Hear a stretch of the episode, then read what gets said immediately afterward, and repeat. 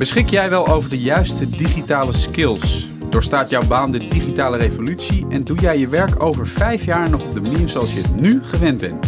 Daar gaan we het vandaag over hebben in Work in Progress, de podcast van Intermediair. Mijn naam is Jan Meijroos. En mijn naam is Maaike Bos. En ons gast vandaag is Lotte de Bruin, directeur van Nederland ICT. Leuk dat je luistert naar Work in Progress, de podcast van Intermediair over werk, carrière, work-life balance en persoonlijke groei. Ja, Lotte, uh, fijn dat je er bent. Om meteen maar met de deur in huis te vallen. Ja, hoe staat het eigenlijk met jouw eigen digitale skills? fijn dat ik er mag zijn. Mijn eigen digitale skills. Ik denk dat die bovengemiddeld zijn. Uh, als ik het vergelijk met de rest van de mensen om mij heen. Maar lang niet zo goed als de mensen in de bedrijven die ik mag vertegenwoordigen. En uh, de, alle andere slimme mensen die ik op een dagelijks niveau spreek. Dat is toch, toch wel anders. Als je echt kunt programmeren of echt kunt hacken, dat zijn wel hele ja. bijzondere skills. Een van de redenen waarom we jou hebben uitgenodigd, Lotte, is omdat Salesforce kwam met een persbericht een aantal weken geleden, waarin jij ook gequote werd. Ja. Waaruit bleek dat na aanleiding van een onderzoek 81% van de werkende Nederlanders digitale vaardigheden onontbeerlijk noemt voor hun werk. Maar dat één op de drie van hen niet de juiste digitale kennis en vaardigheden heeft om ook maar succesvol te zijn nu of in de toekomst. Dat vond ik best wel een uh, groot aantal. Ja, dat zijn schokkende cijfers. Schokkende cijfers, inderdaad. Ja. Maken mensen zich terecht zorgen uh, ik denk dat er een groep mensen is die zich zorgen maakt, terecht. Ik denk dat er ook nog een hele grote groep is die zich niet realiseert dat ze zich heel erg veel zorgen moeten maken. Wat dat betreft zou ik willen dat meer mensen zich er druk om maken. Het is echt wel een thema van nu. Hè? Digitaal skills, digitalisering. Je, je moet mee, uh, bedrijven moeten veranderen, werknemers moeten hun takenpakketten aanpassen. Maar als ik zo omheen kijk, ja, misschien zie, kijk ik niet goed, maar ik zie nog niet heel veel om me heen echt veranderen. Nou zit ik misschien niet in de juiste uh, branche daarvoor, maar... Ja. Ik denk dat je het probleem even kunt ophakken in, in twee delen. Eén, we hebben gewoon echt een mismatch tussen vraag en aanbod qua ICT'ers zelf. Gewoon echt de techneuten. En, um, en, en daar zit het stuk waarbij ik denk dat er onvoldoende bewustzijn is uh, dat er een probleem is. Namelijk de toepassingsgebieden van ICT. Dus als je in de zorg werkt of uh, in de logistieke sector of in de bankaire sector, de energiesector. Overal zit een digitaliseringscomponent. En ik zie dat sommige sectoren zich daar meer bewust van zijn dan andere. Neem de bankaire sector, die, die, die staan allemaal te springen om, om, om mensen met digitale skills. Uh, maar als je kijkt naar de zorg bijvoorbeeld, daar zie je dat het digitaal potentieel, we hebben dat gemeten laatst ook, van wat is nou eigenlijk het digitaal potentieel in verschillende sectoren, is daar nog heel erg groot. Dus dat betekent dat er nog heel veel stappen te zetten zijn en dat een verpleger of een arts, uh, een specialist of een ziekenhuisdirecteur zich nog onvoldoende bewust is uh, van wat hè, je extra kunt met digitalisering en dat je ja. het nodig hebt voor de toekomst. Wij denken nog dat je als ICT'er in, uh, met computers gaat werken en dat je systeembeheerder wordt of zo. Dat denk, ja. ik, dat denk ik dan als, als leek, zeg maar. Maar dat je inderdaad in een ziekenhuis ook patiëntgegevens in een slim systeem zou kunnen vatten. Of dat je, uh, hè, dat je met digitale apparaatjes uh, verplegers kunt volgen of wat dan ook. Je, je kunt hele nieuwe processen bedenken natuurlijk. Ja. Nou, het gaat ook veel verder dan dat. Je kunt gewoon mensenlevens redden ermee. Kijk, oh. er zijn genoeg uh, uh, proeftrajecten, ook nu in het OVG bijvoorbeeld, waarin ze uh, kijken naar de juiste uh, een medicatie op het juiste moment bij de juiste patiënt. Oh, ja. Middels data-analyse. Ja. En um, dat heeft te maken met bloedvergiftiging en, en, en het juiste antibioticum krijgen. En daar red je mensenlevens mee. Ja. En je bespaart kosten, want mensen zijn sneller weer uit het ziekenhuis. De, eh, sneller van de intensive care. Dus het, het, gaat veel verder dan alleen maar uh, uh, data in een dossier of patiëntgegevens in een dossier. En wat, is het nou wat je nou moet kunnen eigenlijk? Is het een andere instelling of is het gewoon dat je ergens meer tijd in moet steken? En communiceren. Ja, wat ja, ik denk dat dat, dat dat ook weer verschilt per beroep. Maar neem die verpleger. Ik, ik, het is niet zo. Er is ook heel veel angst voor digitalisering, dat het je baan overneemt. Ja. Maar laat zo'n robot dat zware werk doen zodat jij meer tijd hebt voor je patiënt. Juist meer tijd hebt voor, voor de mens. Um, dus ik denk dat een open blik uh, en een open mind al, al, een hele mooie stap vooruit is. Uh, en gebruik het als een extra, als een 1 plus 1 is 3. component. En zie het niet als een bedreiging of als een, als een vervanging van wat je zelf kunt doen. Maar juist dat jij je handen vrij hebt om beter te kunnen helpen. Ik weet nog wel, mijn vader was, was fysiotherapeut. En die deed zijn administratie met kaartjes. En die ging altijd mhm. op zondag met paperclips en kaartjes, ging die streepjes zetten. En, en, dat was zijn administratie, dat werkte feilloos. Hij had, een, hij had een eigen maatschap, maar op een gegeven moment kwam daar een computersysteem en een verplicht administratiesysteem uh, ook uh, naar de verzekeraar toe. En had hij echt heel veel moeite mee. En hij vond het zo erg dat hij gewoon eerder is gestopt met werken. Omdat hij dat hele administratieve oh. romslomp begon hem echt tegen te staan. Nou was hij uh, in, de, in de hoedanigheid dat hij eerder kon stoppen met werken. Maar er zijn natuurlijk ook mensen die best wel afgeschikt worden door die nieuwe systemen, die nieuwe digitale skills die ze al dan niet wordt opgedrongen. Wat, wat zou je tegen die mensen willen zeggen? Ik begrijp dat heel erg goed, het voorbeeld wat jij geeft. Uh, je bent gewend om op een bepaalde manier te werken. En dan ineens uh, alles, alles wat veranderingen, al het nieuws, dat kost even tijd voordat je, voordat je dat helemaal eigen hebt gemaakt. Dus ik begrijp het. maar ik vind dat we in staat moeten zijn om te kunnen laten zien wat het je oplevert op een gegeven moment. En als je daar niet in geslaagd bent, dan zou je misschien je product aan kunnen passen. Kijk, als je kijkt naar fysiotherapie nu, vandaag de dag, er zijn er heel veel hulpmiddelen in de vorm van video-apps of wat dan ook, waarbij uh, je als fysiotherapeut op afstand kunt zeggen van nou loop, eh, zet je telefoon neer, neem het op, uh, loop even en dan kun je precies zien of iemand zijn knie een knikje naar binnen of zijn voet naar binnen valt. En daardoor kan je juist als fysiotherapeut veel beter een diagnose stellen en dus ook zeggen van nou we moeten een zooltje waarbij je je, je, je voet um, recht wordt gezet. Dus dat is echt iets wat waarde toevoegt. Ik kan mij niet voorstellen dat er fysiotherapeuten zijn die zeggen dat wil ik niet. Maar wel in de vorm van synergie. Wel in de vorm van: oké, ik zie iets met mijn blote oog. En ik heb ergens voor gestudeerd en ik heb er verstand van. Dus is dit mijn diagnose. Geholpen door uh, videoanalyse. Dat is anders dan administratie inkloppen in een systeem waar je gek van wordt. Misschien is het ook een soort van trots, waar je, dat je je een beetje verslagen voelt door de computer. Dat je dus denkt, ik heb toch een, een geoefend oog, nou kan die computer het beter en uh, ik, ik gun het hem niet. Zou dat er stiekem een beetje onder zitten? Ego is een wonderbaarlijk iets, dat zou best eens kunnen. Ja. Maar dan, dan is de oplossing natuurlijk laten zien dat je nog beter kunt zijn door toepassing van ICT. Ja, ja, ja. Dus dat is ook alweer de oplossing. Ja. Niet ermee in gevecht gaan, maar... Nee, dat zou ik zeker niet doen. Nee, ja, nee want dat heerst ook, hè, dat idee dat je door de robots of door de, de algoritmes overgenomen kunt worden. En, en ook uh, boventallig kunt worden, dat soort dingen. Ja, ik zou echt uh, uh, daartegen willen zeggen: zie het als een hulpmiddel wat je kunt toepassen, waardoor je nog beter kunt worden. Waardoor je als arts nog beter je patiënt kunt helpen, of als ambtenaar nog beter in staat bent om je burger te, te helpen. Ja. En zie het niet als de vijand. Heel veel mensen die denken misschien van: ja, ben, ben ik digitaal skilled genoeg? Stel nou, je kan online gewoon goed informatie vinden en je kan al die, die apps gebruiken om gewoon goed te communiceren met elkaar. Maar je, van echt computers en software zelf, ja, ze hebben mensen niet per se kaas gegeten. Het is meer, they take it for granted, zeg maar. Ik bedoel, eh, ja. ik, ik heb wel eens gelezen dat in, in, uh, in Word uh, maar 15% van alle toepassingen daadwerkelijk gebruikt wordt. Ja. Mensen stuk, uh, tikken een verhaal, en, maar al, al die extra functionaliteiten wordt door, door heel veel mensen niet gebruikt. ja, ben je dan digitaal genoeg of, of is dat luiheid? Wat, wat denk je? Nou, ik denk dat voor sommigen, eh, voor sommigen is dat meer dan genoeg. Ik, ik zou niet weten wat je met al die extra functionaliteiten moet doen als, je, hè, als, als het geen, geen toegevoegde waarde heeft. Ik denk wel dat als mensen zich er wat meer in verdiepen, dat het ineens uh, een toegevoegde waarde creëert waarvan je niet wist dat hij er, dat hij er zat. En er zijn genoeg mogelijkheden om jezelf op te leiden en jezelf uh, allerlei mooie nieuwe dingen aan te leren via hoe noem MOOCs, Massive Open Online of Online Open Courses. Um, ja, dat is, maar dat is de nieuwsgierigheid van de, van de mens, denk ik. Dat is niet per se gebonden aan de digitale wereld.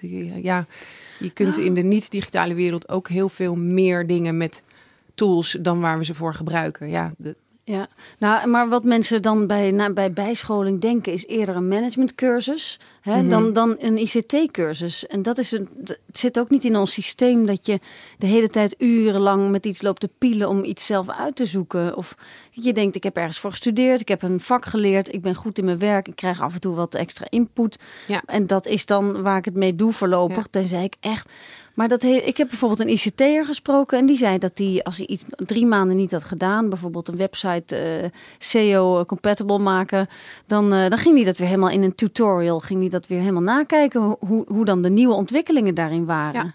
Ik denk dat, dat we wel even onderscheid moeten maken in um, wat wij maar digitale geletterdheid noemen. Dat bestaat wel uit een aantal componenten.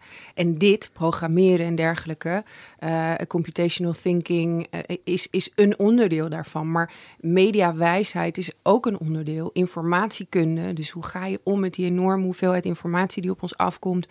Hoe werkt een algoritme en waarom uh, krijg ik bepaalde advertenties als ik, uh, als ik een week ervoor ergens op heb geklikt? Want dat soort zaken, dat, dat is wat mij betreft basiskennis. Regelmatig schrijf ik uh, columns over dat ik vind dat dat in het basisonderwijs al terug moet komen.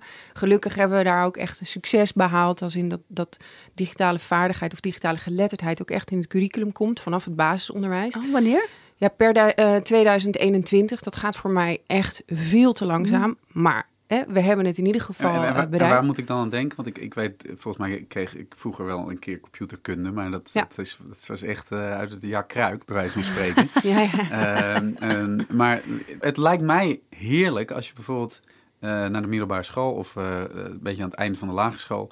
dat je gewoon Excel en, en Word en uh, hoe maak ik een simpele uh, een filmpje of zo, dat je dat soort dingen al meekrijgt. Ja. Dat is, ja. ik bedoel, net zoals Excel, iedereen gebruikt het. Ja. Of iedereen krijgt Excel-bestandjes doorgestuurd met, op zijn werk, maar echt ook daar precies weten hoe het werkt. Het is ook weer net Daar kun je ook hele fascinerende dingen mee met Excel, als je weet wat... Ja, uh, bedoel, het wat is super- dus. Kan, kan jij dat, Lotte?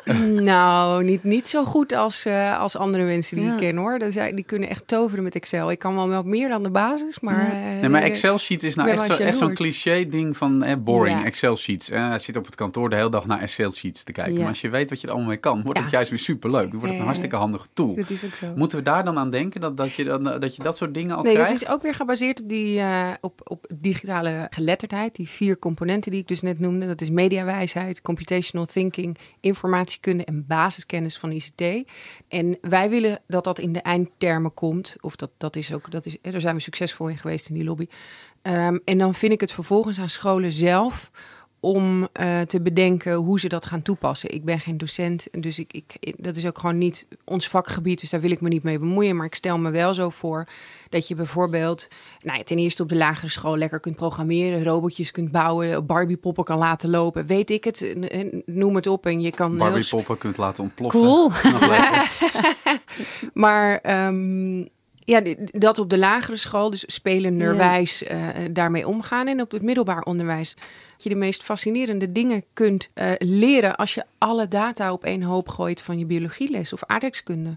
En wat ik net begon, het verhaal, is dat ik vaak daar columns over schrijf en dat ik dan een reactie krijg van "Ja, wat een onzin, niet iedereen moet leren programmeren. Maar dat is dus ook echt niet wat wij zeggen. Er is een deel wat moet kunnen programmeren. Maar wij als mensen moeten wel voor het overgrote deel iets van digitale vaardigheden hebben. Omdat welk beroep je ook kiest, heb je ze nodig. Op school leer je zoveel dingen die je allemaal niet meer gebruikt, toch? Nee, ja, dus, gek, hè? eh, Gek, en hè, dat programmeren dan- zou er best wel bij kunnen. Ja, Ja, gewoon een basisinstap. eh Ja. ja.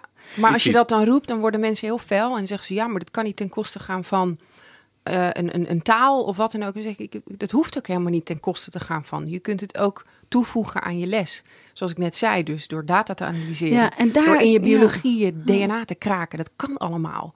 Dat is fascinerend en, en, en, en dat, moet je, dat, dat kan je meekrijgen als Ja. kind. En we zijn er nu niet toe in staat om onze kinderen op de juiste manier op te leiden. Maar met ik de denk, juiste ik, ik denk dat die kinderen daar wel, of de kinderen of studenten daar wel voor openstaan, maar dat meer de, de, de, de docenten die toch Ja. wel heel veel moeten, de- wat huiverig zijn. Dus daar is, valt ook nog heel veel te winnen. Ja, daar valt echt heel erg veel te winnen. Ik denk dat het vooral een heel emotionele weerstand is. Zo, dat, je, dat je echt een soort paniek, dat mensen een paniek voelen van, oh, hoe, hoe maak ik me dat eigen, terwijl ik mijn eigen werk al bijna niet bol werk. Ja, ja Zo, hè? Dat, ik kan me voorstellen dat het voelt als on top of. Ja, Eh, de geschiedenisleraar die er een, eh, de, het vak informatica bijgeeft, Ja. omdat hij het leuk vindt of omdat hij moet.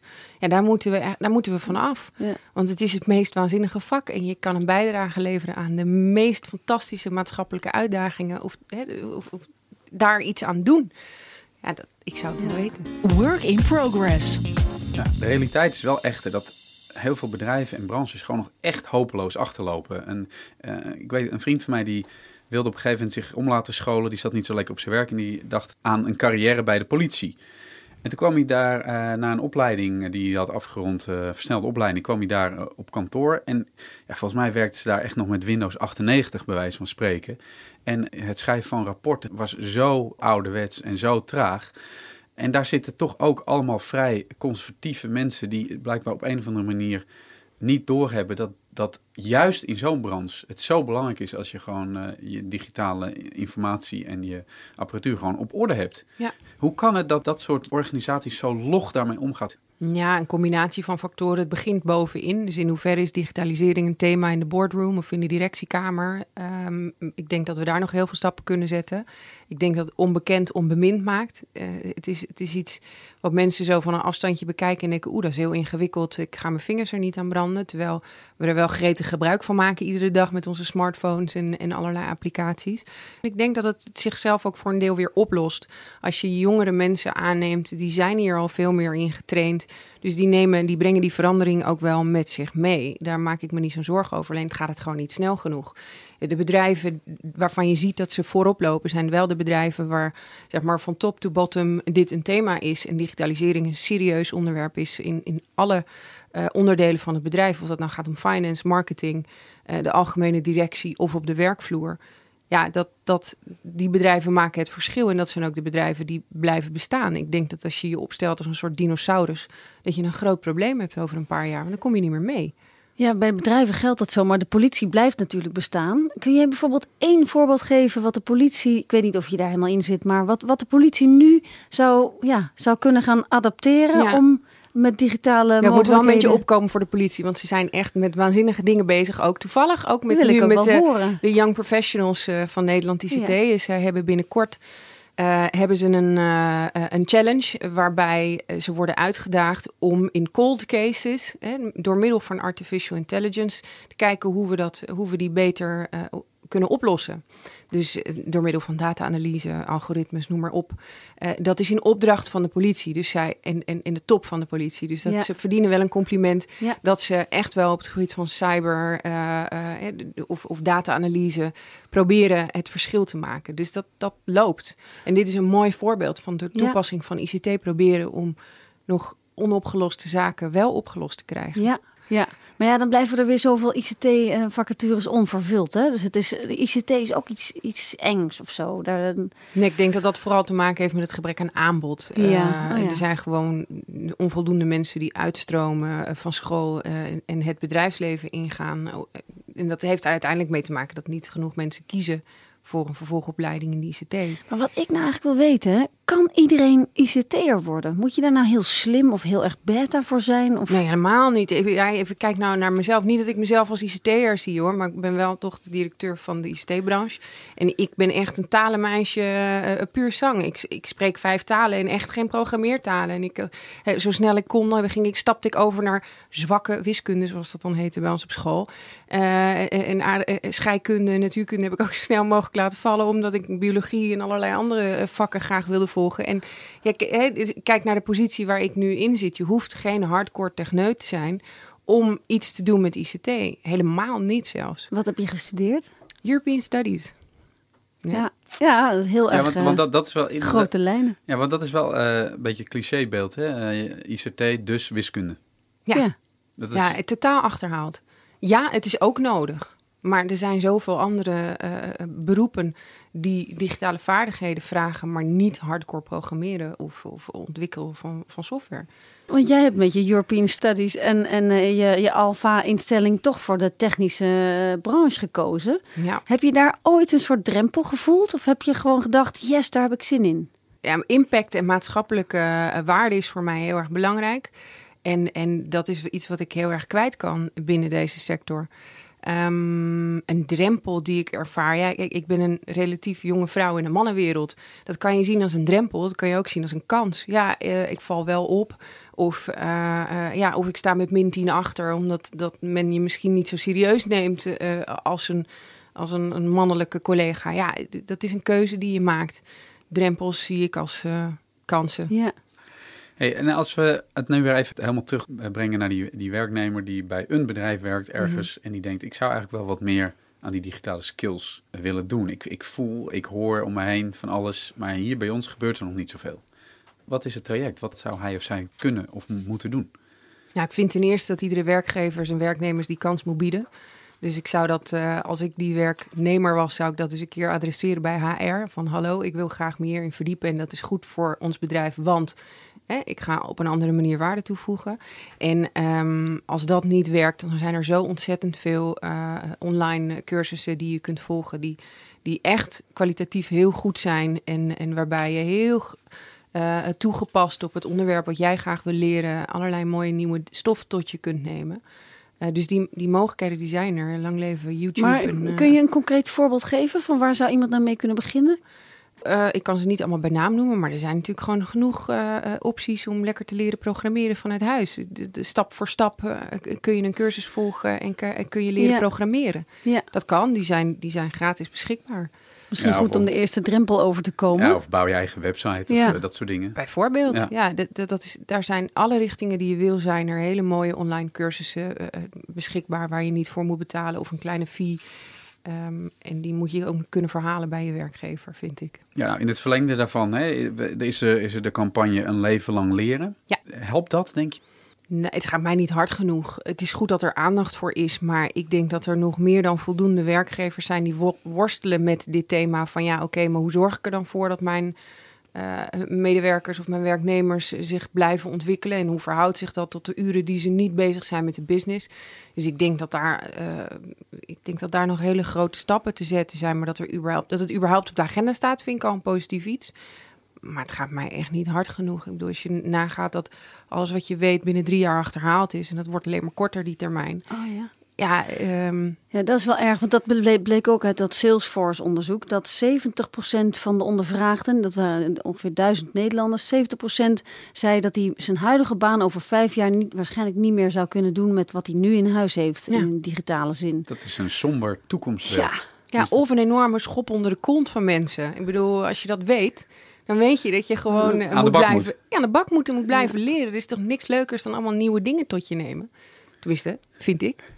Ja, veel mensen. Ja, soms, soms doe je zo'n cursus en dan ben je het gewoon na een week alweer kwijt. Hè? Dan weet je gewoon niet hoe je dat dan moet gaan doen in, je, in de praktijk. Ja. En dan, en dan zit, staat dat er in allemaal notities en sheets in Ja. je mapje. En dan, ja. Ja. Ja, dat, dat, dat, is, dat is inderdaad zo. Als je gewoon één keer zo'n training doet en dan ga je weer terug naar je dagdagelijkse Ja. praktijk en dan ben je het kwijt. Ik vind dat je als werkgever ook wel moet faciliteren dat je dan terugkomdagen hebt en dat je kijkt hoe je dat kunt toepassen in, eh, in je werk. Ik, ik doe, mijn team gaat ook wel eens een keer eh, op training en ik kijk wel naar wat ze hebben geleerd en dat neem ik mee in gesprekken die we hebben. En dan daag ik ze uit. Dan zeg ik, oké, je hebt dit geleerd, je bent hier tegenaan gelopen.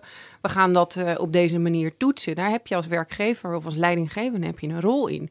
Je kunt niet zeggen van, oh, hier gaan we op een training en, en, en, en ik heb mijn plicht gedaan. Nee, het is een verantwoordelijkheid van de werknemer om dat te willen en daar energie in te steken. En de werkgever om dat te faciliteren, maar ook op een goede manier steeds terug te laten komen. Anders Ja. is het zonde van je geld en van de moeite. Dat, eh, En dan vraag je zoveel van werkgevers. Hè? Want eh, ongeveer 80% van de ondervraagden kijkt naar de werkgever van... goh, kun je niet een cursus aanbieden? En het CBS zegt dat, on- dat nu maar 15% van de werkgevers dat eigenlijk doet. En eh, er zit wel een heel groot gat in. Ja, ik 15%. verbaas me over dat cijfer hoor. Ik, misschien dat dat bij onze sector anders is. Hm. Ehm, Nou, dit is dat, dat, dat- wat die 50% die jij noemt is breed. Ja, het is over 15 heel of Nederland. 50? 15, 15. ja. Ja, daar In schrik, heel ik, Nederland, daar hè? schrik ik van. Gewoon de hele bedrijvigheid, zeg Ja. maar. Ja, omdat Ja. ik denk dat je als werkgever moet realiseren dat je er echt wat aan hebt. Mensen die hun Ja. skills up-to-date eh, hebben, die, die, die, die presteren anders in je organisatie. Work in progress. Je had het net over computational thinking. Is Mhm. dat niet wat je eigenlijk moet leren? Leren denken, ja, Als een als een computer. computer. Ja. Eh, Dus vanuit leggen veel mensen het uit, leren denken als een computer, maar het is juist leren werken met een computer. En dus de, dat 1 plus 1 is 3, dat synergiestuk. Dus hoe kan je data inzetten om nog beter je doel te bereiken, om een nog be- beter resultaat te bereiken? Dat is computational thinking. En daar is programmeren een onderdeel van. Uh, Maar het is niet zozeer dat je als mens moet leren denken als een computer, maar wel hoe je het hoe je digitale uh, technologie in kunt zetten om Ja. een beter resultaat of doel te bereiken. Maar er zijn natuurlijk ook mensen die zeggen van ja, die, al die digitale skills en data en analyse en algoritmes, het wordt ook allemaal zo berekenend. En we op, op een gegeven moment, uh, nou ja, het hele Facebook-schandaal als het over algoritmes gaat. Uh, Maaike krijgt misschien een, een, heel andere nieuwsfeed te zien dan jij en ik, omdat mhm. zij op andere dingen klikt, waardoor iedereen wel in zijn eigen bubbel veel meer blijft zitten en het hele spontane karakter van, van, van nieuwsvergaring, maar ook van creatieve processen, heel erg wordt verdrongen door wat scoort, wat heeft het meeste bereik, uh, wat, is het, wat zijn de grootste aantallen. Zeker bedrijven met een, uh, met een winstoogmerk, die zitten natuurlijk vol op big data van wat scoort en wat niet scoort. En wat niet scoort, valt af. Ja, um, ja dat maakt het ook soms koud en berekenend allemaal. Ja, ik begrijp dat dat een schaduwkant is. Ik vind ook dat we het daar echt over moeten hebben. Ethiek is ook een heel belangrijk onderdeel van, van wat wij doen en de discussie die wij voeren. Privacy, dus wie is eigenaar van de data, wie kan erbij. En tegelijkertijd is er ook wel de andere kant van de medaille, namelijk mensen zijn ook meer met elkaar in contact dan ooit mensen die doof of slechthorend zijn, kunnen uh, weer op een andere manier in de wereld uh, treden door toepassingen, technologische toepassingen. Um, of, of, of blind, sorry, ik bedoel het eigenlijk meer uh, blinde mensen die dan via appjes weer onderdeel zijn van de maatschappij op een andere manier dan daarvoor. Dus ja, ja, er is een schaduwzijde waar we het over moeten hebben. In de zin van eigenaarschap van data. En tegelijkertijd denk ik, sta je daar ook niet blind op, want het levert ook heel erg veel op. En we maken er dagelijks gebruik van en hebben er ook heel veel plezier van. Ja, het is wel interessant. Ik, ik zag laatst een documentaire waaruit bleek dat ouders in Silicon Valley hun kinderen geen tablet meer geven. Juist weghouden bij die schermen, terwijl ze zelf appbouwers zijn. Ja, ik heb het gezien. En, uh, en die, die geven ze gewoon een gereedschapskist van ga maar een computer uit elkaar uh, schroeven en ga maar zelf iets bouwen. Want dan leer je tenminste creatief denken. Maar goed, dat is natuurlijk wat programmeren ook is. Vanuit de alle schroefjes en dingetjes, maar dan digitaal, daar weer iets uit bouwen. We moeten gewoon allemaal veel meer ja, van onderop uh, gaan denken ik, of zo. Ik, hè? ik, begrijp niet zo goed waarom je daar zo'n radicale keuze in moet maken. Het kan toch allebei? Je kunt met een, een, een, een spel uh, als uh, Minecraft, weet je, kan je waanzinnig creatieve dingen bouwen in een online wereld. En, en laat kinderen vooral lekker vroeten in de aarde en met dieren en weet ik het al allemaal. Dat, Waarom moet er zo radicaal, het, het, waar moet het zo zwart-wit zijn? Ik denk dat je daar in een balans kunt kiezen. Maar we hoeven dus niet te bang te zijn dat de robots en de algoritmes ons overnemen. Want uh, de menselijke kwaliteiten zijn ook nog wat waard. Ik ben, daar, uh, ik ben daar niet zo bang voor. Maar ik weet dat er mensen zijn die daar wel heel erg bang voor zijn. En uh, er is een soort anti-tech lobby aan de gang.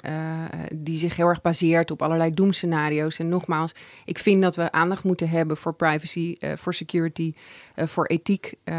maar ik denk dat wij gewoon prima in staat zijn om in control te blijven. En het als toegevoegde waarde uh, mee te nemen in plaats van dat het ons overneemt. Nou, het, het, is ook echt, als je het als toegevoegde waarde ziet, is het ook voor een werkgever wel interessant om te bedenken dat, je, dat hij tijd vrij moet maken voor een werknemer om te studeren. Hè? Ja. Want je kunt denken, ja, ik werk toch al keihard. Moet ik nou in de avonduren ook nog zo'n cursus doen om, om, om mijn baan niet kwijt te raken terwijl ik het goed doe? Nou, dat, ik, dat zou ik, uh, dat zou ik niet, uh, niet, niet doen als ik werkgever was. Van ga jij maar in je avonduren een training doen. En daar zou ik tijd voor maken, gewoon binnen de... Minder vergaderen. Oh, alsjeblieft. Ja, oh, minder vergaderen, minder praten, meer doen. En ga lekker, ga lekker knutselen, ga lekker wat bouwen. En, uh, en dat moet gewoon tijdens je werktijd kunnen. Dat vind, ik, vind ik onzin dat dat buiten werktijd om moet. Maar jij bent natuurlijk in gesprek met bedrijven vanuit Nederland ICT. Wat, wat zeggen mensen daarover? Wat zeggen bedrijven daarover? Want volgens mij is het nog helemaal niet gangbaar dat, dat werknemers daar echt tijd voor krijgen. Ja, ik denk dus dat wij daarin een uitzondering zijn in onze sector. Want daar wordt heel veel tijd voor gemaakt binnen de ICT-sector wordt daar heel veel tijd voor gemaakt. Ja, en, en, als je met bedrijven. Zo cruciaal, hè? Als je die kennis ja. heel snel achterhaalt binnen onze sector. Als je bedrijven spreekt buiten jullie branche, wat leeft daar? Uh, volgens mij had je nog een leuke anekdote over de uh, afspraak hiervoor. Ja, ja, nee, dat is gewoon een heel mooi bedrijf. Dat is uh, Bit Students en Bit Academy. Dat is een, een, een jonge Marco van der Werf die echt met zoveel enthousiasme uh, uh, jongeren die, die het ogenschijnlijk niet halen op, op MBO's of, of op, hoe noem je dat? VMBO. VMBO, ja, noem maar op. Um, en dus hij, hij zegt gewoon van kom maar hier. En dit zijn super slimme gasten die, die, die liever bezig zijn met gamen dan, dan met Fransles. Uh, maar dat zijn, dat zijn wel echt mensen die de meest waanzinnige dingen kunnen met, met een algoritme of, of wat dan ook. Dus, en hij vangt ze op en geeft ze een opleiding en is ook in samenwerking met ROC's. Want zijn dat echt kinderen die, die, of, of studenten die moeilijk meekomen op school? Of ja. misschien wel van school dreigen af ja. te gaan? Ja.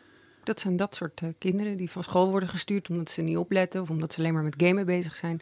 dat, dit zijn de WizKids van, van morgen, van vandaag. En die helpen organisaties als Philips, als Heineken, als Microsoft, uh, helpen ze innoveren. Maar dit zijn wel de jongens die dan weer, of meisjes, die van school worden gestuurd omdat ze niet passen in het plaatje van wat wij hebben van scholen.